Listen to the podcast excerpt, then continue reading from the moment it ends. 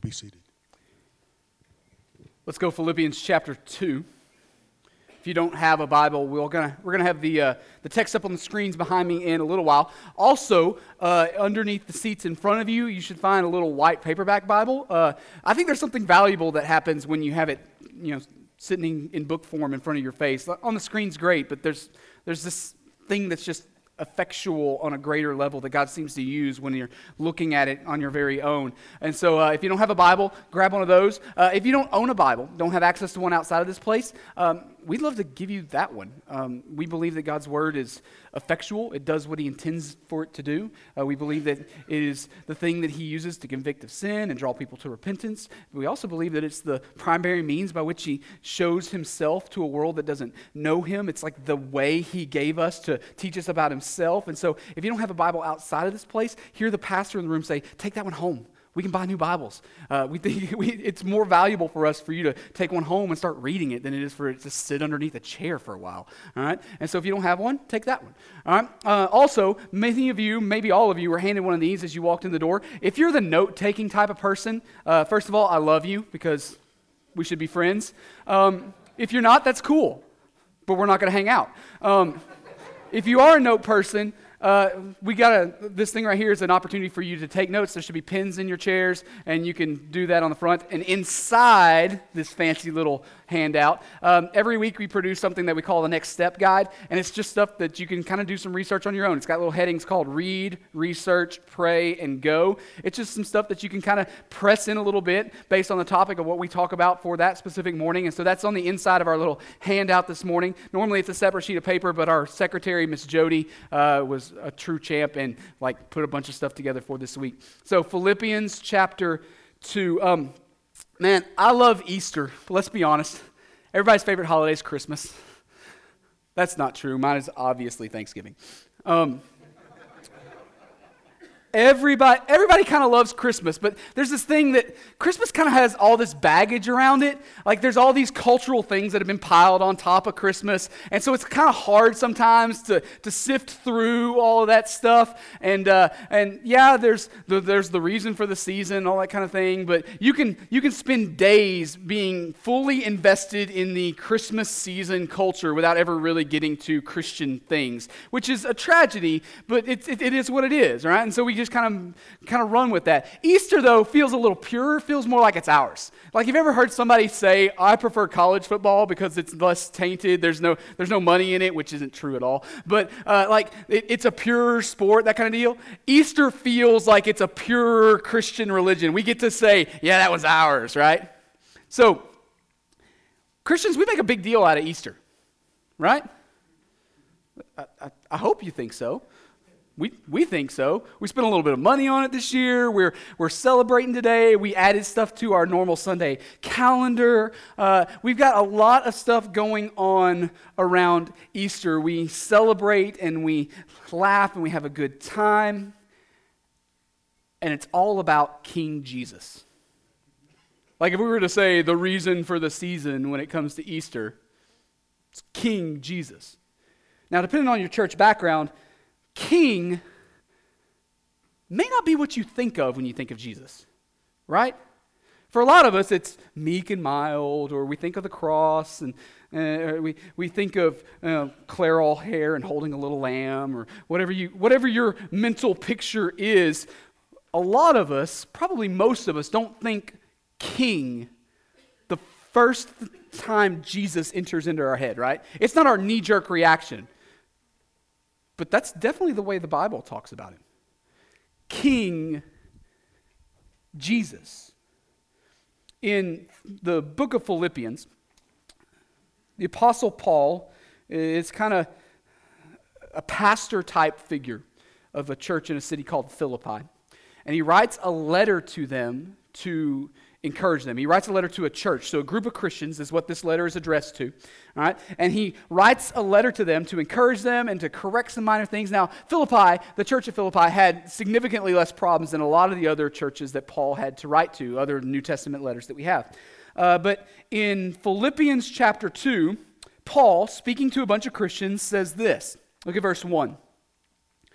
So, if there is any encouragement in Christ, any comfort from love, any participation in the Spirit, any affection and sympathy, complete my joy by being of the same mind, having the same love, being in full accord and of one mind.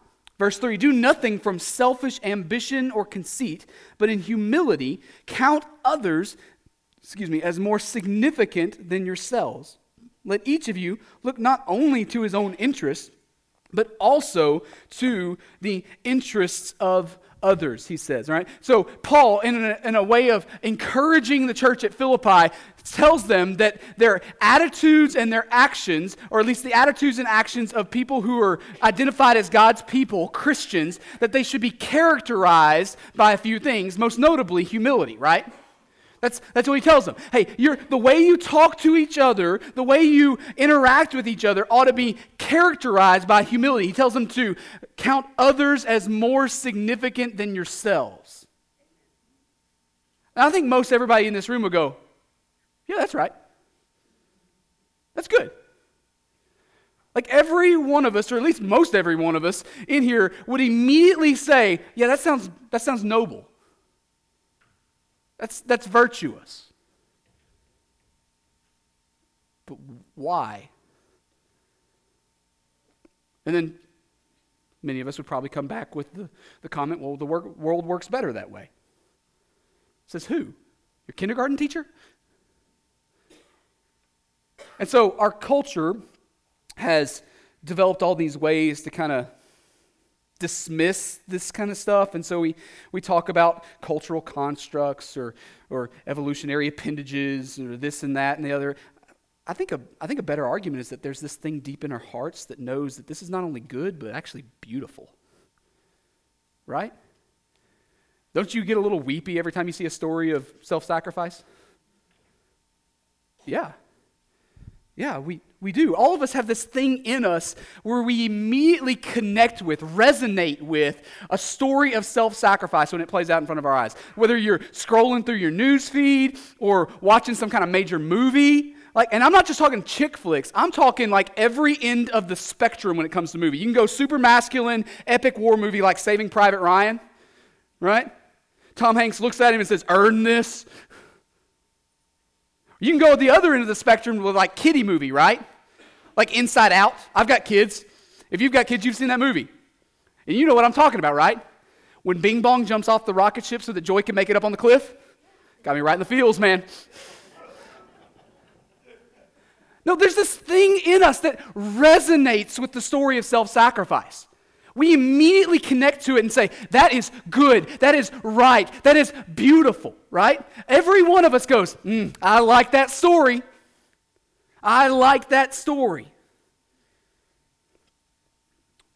Paul says the thing that should characterize God's people is an others focused humility. And every one of us goes, That's good. Yeah, that's good. In fact, that's, that's obviously good. Any writer worth what you're paying them will see that in somebody's heart and tap into it. That's why we have so many movies that have that storyline, right? That's why over and over again we see that story play out. Paul says that the thing that should characterize God's people is an others focused humility. Now look at the next couple of verses, uh, verse 5. He says, have this mind among yourselves, which is yours in Christ Jesus, who, though he was in the form of God, did not count equality with God a thing to be grasped or clung to. Verse 7 But emptied himself by taking the form of a servant, being born in the likeness of men, and being found in human form, he humbled himself by becoming obedient to the point of death, even death on a cross. So Paul connects this, this deep thing in our souls of self sacrifice and understanding that that's good and right and beautiful. He connects that, that deep level, core level emotion with the story of Jesus. And he, and he tells that story. He says that Jesus, who has every right to cling to, hold on to, clutch with a death grip all the privileges of heaven. Like, I, I think I deserve those privileges sometimes, but Jesus actually does, right? There's a difference between me and Jesus, right? Jesus deserves those privileges. I do not. Paul says that Jesus, even though he deserves those privileges, emptied himself and took on the form of a what? A servant. You, want to know the reason why you resonate with the story of self sacrifice? It's because it's a shadow of a far more eternal story, Paul tells us. It's a shadow of something playing out on a far more eternal scale. Maybe you're here this morning and you're working through the truth claims of, of Jesus and what it means to be a Christian. Here, here, let me give you a doozy, right? We celebrate Christmas, Christmas, because God Himself went through an, an incredible act of humiliation. He emptied himself of all of his privileges, all of his rights, and took on the form of a servant. That's why we celebrate Christmas. But the story doesn't end with Christmas, does it? It keeps going. Look at verse 8 again. And being found in human form, he humbled himself by becoming obedient to the point of death, comma, even death on a cross. You may be new here. You may be for the very first time working through what does it mean to actually be a follower of Jesus. Let me, let me throw some stuff out there for you. The Bible teaches unequivocally, as clearly as it teaches anything else, that the penalty for a life of rebellion is life itself. That because of my sin, I am separated from a holy God who is perfectly good, perfectly righteous, perfectly lovely, perfectly holy, and I very much am not. Bible also teaches that he's perfectly just. And always, hear me, Nashville Baptist Church, always does what is right and deserved. Sometimes I think I'm pretty awesome, but there are less narcissistic moments in my heart where I know that that's not true. And I know that if I were to stand before this holy God and have to give an account for my life, it's not going to go well for me. How about you? The Bible teaches that because of my sin, I am separated from this holy God. But the Bible also teaches that Jesus steps in, sees that need, sees that separation, says, I'll own this one. I got it. The Bible teaches that a life of rebellion, a life is owed. And Jesus says, You can have mine. You can have mine. He was obedient to death, even death on a cross. So if you're working through the, truth claims of, of being a Christian, that we celebrate Good Friday, because Jesus, in a great act of humiliation,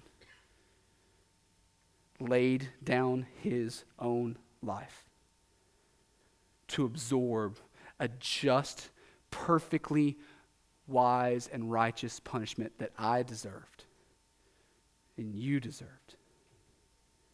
We celebrate Good Friday because Jesus says, I will take it. But this isn't Good Friday, though, right? I mean, we're closer. It's the same weekend, but we're not, we're not here to mourn a death today, right? We're here to celebrate a life the eternal King of glory, willfully, of his own volition, wore a crown of thorns. But that's not the end of the story. So if you the reason why we resonate with the story of self sacrifice is because it's connected to a far more eternal picture of a God who sacrificed on our behalf. Anybody want to take a guess why we all seem to resonate with the story of the good guy winning and being fully and finally eternally vindicated? Anybody want to jump off that cliff and figure out why we resonate with the story of the good guy winning in the end? If you got a bookmark, maybe it's a ribbon, maybe it's a little card, maybe it's the little piece of paper I gave you all ago. Whatever's good for you. If you got a bookmark, put it in Philippians and because we're going to come back to it later, and come with me to Isaiah chapter 52. Isaiah is in the Old Testament. It'll be to your left if you're working through a physical Bible. It's in the Old Testament, and that means that it was written before Jesus comes onto the scene. Right? In fact, in Isaiah's case, about 700 years before Jesus comes onto the scene. Uh, it's got an immediate, um, an immediate point of, of reference for Isaiah's day. All right, he's speaking to some things uh, in his time period. Uh, most notably, uh, the fact that Israel, God's covenant people, are, are going through a hard time. They're walking in some terrible sin, and it's ingrained in the culture, and, and uh, God's going to do something about that. And so he's writing specifically to that context. Uh, but Isaiah kind of has two main sections. You can kind of break it in half, right? The first, roughly half of Isaiah, is all about God's coming judgment. Right? Because God's covenant people are connected to God on a relationship level, His glory, His fame is directly attached to their righteousness. And because they are not righteous, God's got to do something about that. So He's going to give them a wake up call in the form of the Babylonian army. Right? He's going to bring in Babylon. They're going to uh, decimate the place, and they're going to take the Israelites off into captivity to be slaves. And so that doesn't sound like a fun little picnic. All right? And so, wake up call that's going to be. All right? And so, the first roughly half of Isaiah has the tone of God's going to bring judgment. God's going to bring judgment. God's going to bring judgment. You better watch out. But in the chapter 40, there's a shift that happens. And from that point on, not, we don't hear about the promise of God's coming judgment, we hear about the promise of God's coming restoration. It's a different tone. That after this judgment happens, God's going to restore his people and thereby restore his glory. And over and over again, we get the reference of what Isaiah calls the suffering servant or God's servant. Now, like I said, Isaiah is specifically writing to the context of the Israelites about to be taken into captivity into Babylon. But when you get to chapters 52 and 53, it's pretty easy to see why Christians think that Isaiah was ultimately talking about Jesus. So let's look at it together in verse 13. Isaiah 52, verse 13. Isaiah says this Behold, my servant, there's the suffering servant we're talking about. Behold, my servant shall act wisely. He shall be high and lifted up and shall be exalted. As many were astonished at you, his appearance was so marred beyond human semblance, and his form beyond that of the children of mankind. So shall he sprinkle many nations. Kings shall shut their mouths because of him. For that which has not been told them, they will see, and that which they have not heard, they understand.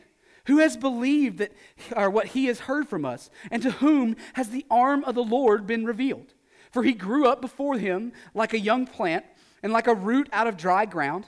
He had no form or majesty that we should look at him, and no beauty that we should desire him. Verse 3 He was despised and rejected by men, a man of sorrows and acquainted with grief.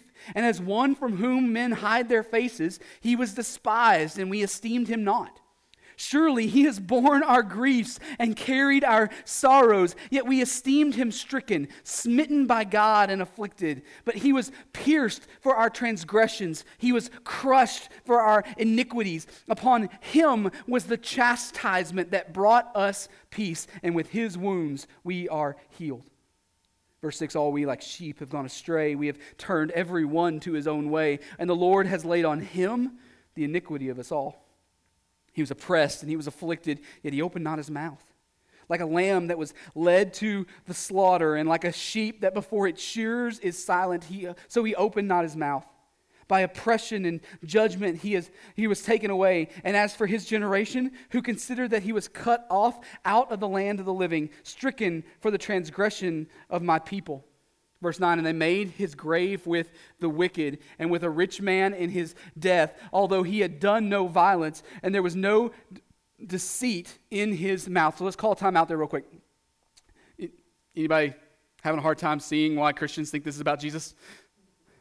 Verse 3, he was despised and rejected by men, a man of sorrows and acquainted with grief. Verse 5, he was pierced for our transgressions, crushed for our iniquities. Upon him was the chastisement that brought us peace. Verse 7 He was oppressed and he was afflicted, yet he opened not his mouth. There's a pretty solid reason why Christians think this is about Jesus. Look at verse 10. Yet it was the will of the Lord to crush him. He has put him to grief. When his soul makes an offering for guilt, he shall see his offspring. He shall prolong his days. The will of the Lord shall prosper in his hand. Out of the anguish of his soul he shall see and be satisfied. By his knowledge shall the righteous one, my servant, make many to be accounted righteous, and he shall bear their iniquities. Uh, so the death of Jesus on the cross was not an accident. Like people get in these weird debates sometimes about who's to blame. Which evil group is responsible? And some point to the Romans, and some point to the Jews. And there's this weird thing in our culture where if you say it was the Jews, then it's kind of the, you're accused of some things. But all of those weird debates ignore that the Bible explicitly teaches us that it was God's idea. Like that's not just that's not just inferred. That's explicit in the text. It was the will of God to crush him. God's not making this up as he goes. He's not reeling or reacting to anything. The Bible teaches that it was his plan from before the foundation of the world. That the life and death and resurrection of Jesus was going to be carried out exactly like it was going to be carried out. The suffering servant is going to be put to death. It was his idea. Look at verse 12. Therefore, time out. We have a theme today. You may have noticed it. Now, I, I, took as many Bible classes in college as I could. You ready for some incredibly deep Bible wisdom? Find out what the therefore is there for. Genius, right? So, what did we just say? The suffering servant was going to be put to death. He was going to suffer many things. He was going to be humiliated. He was going to be despised and rejected. He was going to be physically hurt, pierced for our transgressions. He was going to be oppressed and afflicted. It says he's going to die. Therefore, I will divide him a portion with the many, and he shall divide the spoil with the strong. Because he poured out his soul to death, and was numbered with the transgressors, yet he bore the sin of many and makes intercession for the transgressors. Isaiah says that because, not, not, not just a correlation, these things aren't happening at the same time, but because the suffering servant was obedient to be humiliated, to be rejected, to be crushed, therefore he will be victorious. I don't know if you've thought through this, but it says that he's going to divide the spoil with the many, with the strong. Just roll that out in your head for a second. You don't get a share of the spoil if you're laying dead on the battlefield. Right? not tossing a purse of coins on your chest as you lay there bleeding. You're the guy walking away. Isaiah says that this suffering servant is going to be crushed, but he's going to ultimately be proven to be victorious. He's going to be vindicated, we could say. All right? That though he was crushed, he's still walking out the winner. All right, back to Philippians.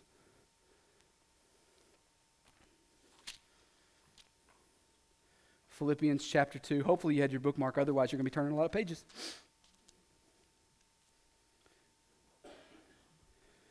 Look at verse 8 again.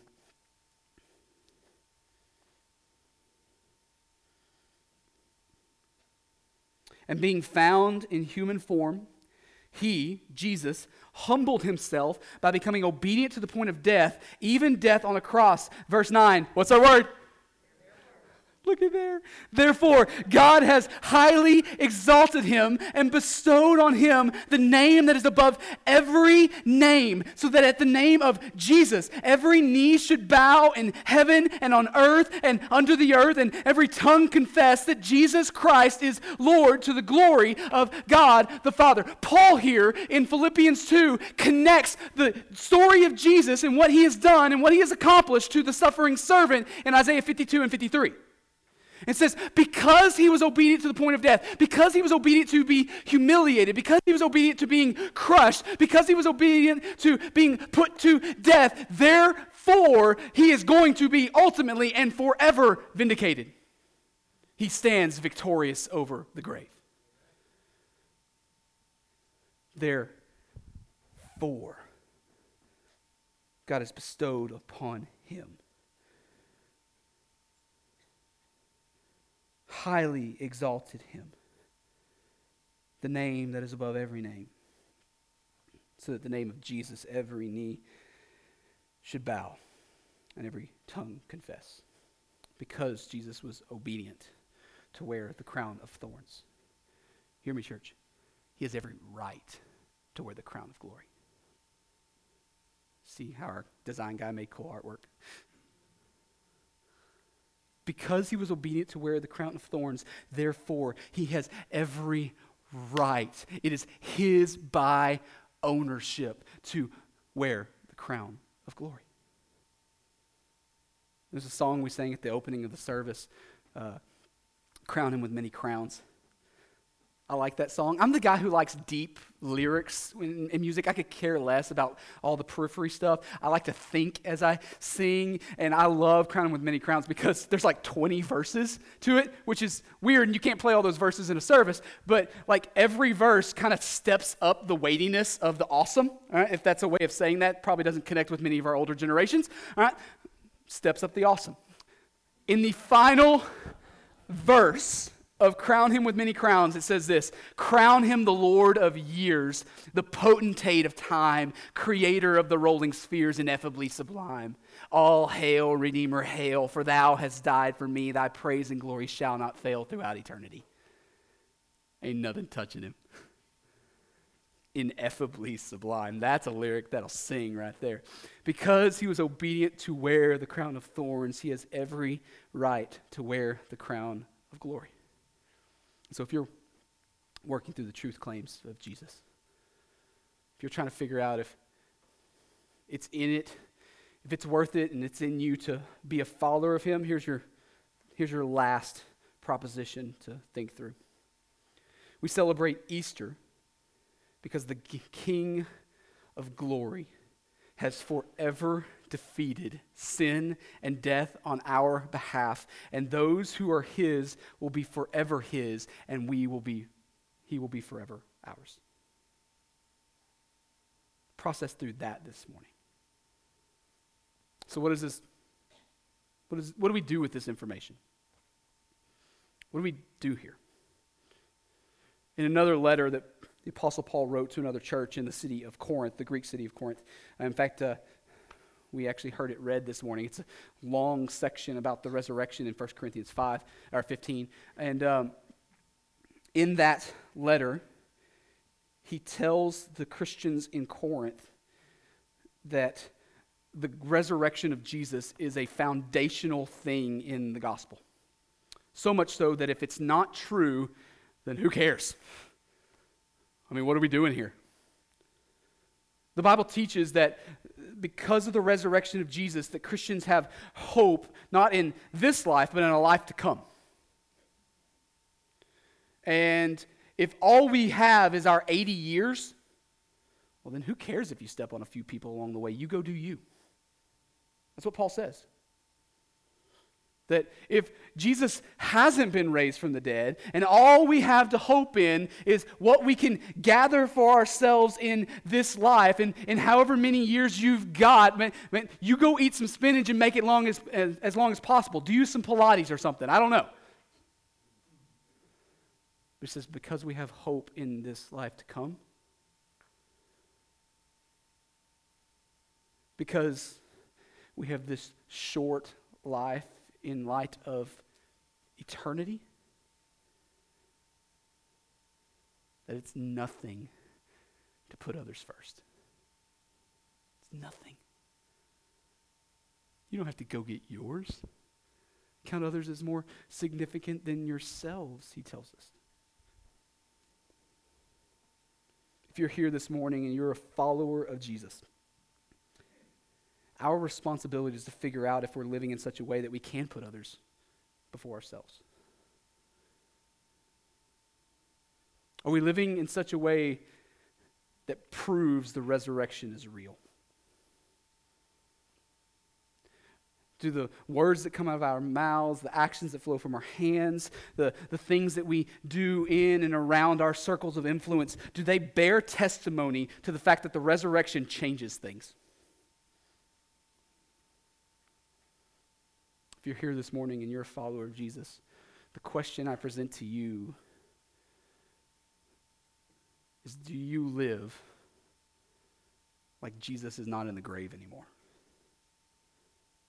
Because if the resurrection is true, changes a few things, doesn't it? If you're here and you are a follower of Jesus, do you live and walk and speak outside of this place in a way that reveals the cosmos shaking reality that the suffering servant has been fully and eternally vindicated? I'm going to pray and we're going to sing, and it'll be your opportunity to respond however God's calling you to respond. Maybe you're here this morning and you aren't a follower of Jesus. To you, like Paul, I would say this Is the resurrection true? Because if so, is there any other truth in the history of the world that affects your life more? Probably not. And if it's not true, well, then, as one of the Christians in the room, I'm above all most to be pitied. We've been wasting our time. You have to decide whether or not the resurrection is true. If it is, it changes everything. If it's not, you go do you. Maybe you're here this morning and you've already decided that it is. How do you respond? You come to him. Jesus paid the penalty for our rebellion, so we come to him and lay our rebellion down. We repent of sin and we come to him as Lord. And if that's you this morning, I'm going to pray and we're going to sing, and it'll be your chance to come. We're going to have some people down here to talk if you want to talk through stuff. But here's the thing God is big enough to work with you on a heart level. You don't need to talk to somebody, but we're going to have some people stationed down here if you need that. If you want that to, to work out what those things mean and what, it does, what does it mean to, to, to actually call him Lord, that's a, that's a weighty statement. You shouldn't take it lightly. But it's also an incredibly freeing thing. So if that's you, we want to give you an opportunity to respond this morning, kind of distraction free. I'm going to pray and we're going to sing. We'll have some people down here to talk if you need to talk. And then after that, we're going to tell a couple of stories. We're going to give you a picture of what it looks like to take the next step of this eternal life. Sound good? Let's pray. Father God, thank you for your scriptures. Thank you for sending your son to die. But he could not stay dead. The grave could not contain him because he was ultimately righteous and he had to be, had to be vindicated. God, because you were obedient to wear the crown of thorns, you are owed the crown of glory. And we long for the day when every knee shall bow and every tongue confess that Jesus is Lord.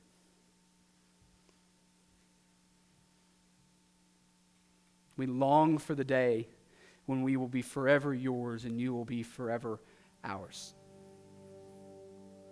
God, for people in here who may be processing through what it means to be a follower of Jesus, what it means to become a Christian. Would you make yourself known to us this morning? I'm a firm believer that when we see you for who you are, we are forever changed by it because you are lovely and beautiful and good. So make yourself known to people this morning. May you save hearts and lives this morning. As we sing, would you call people to respond however you're calling them to respond? Would you give them the courage to take the next step?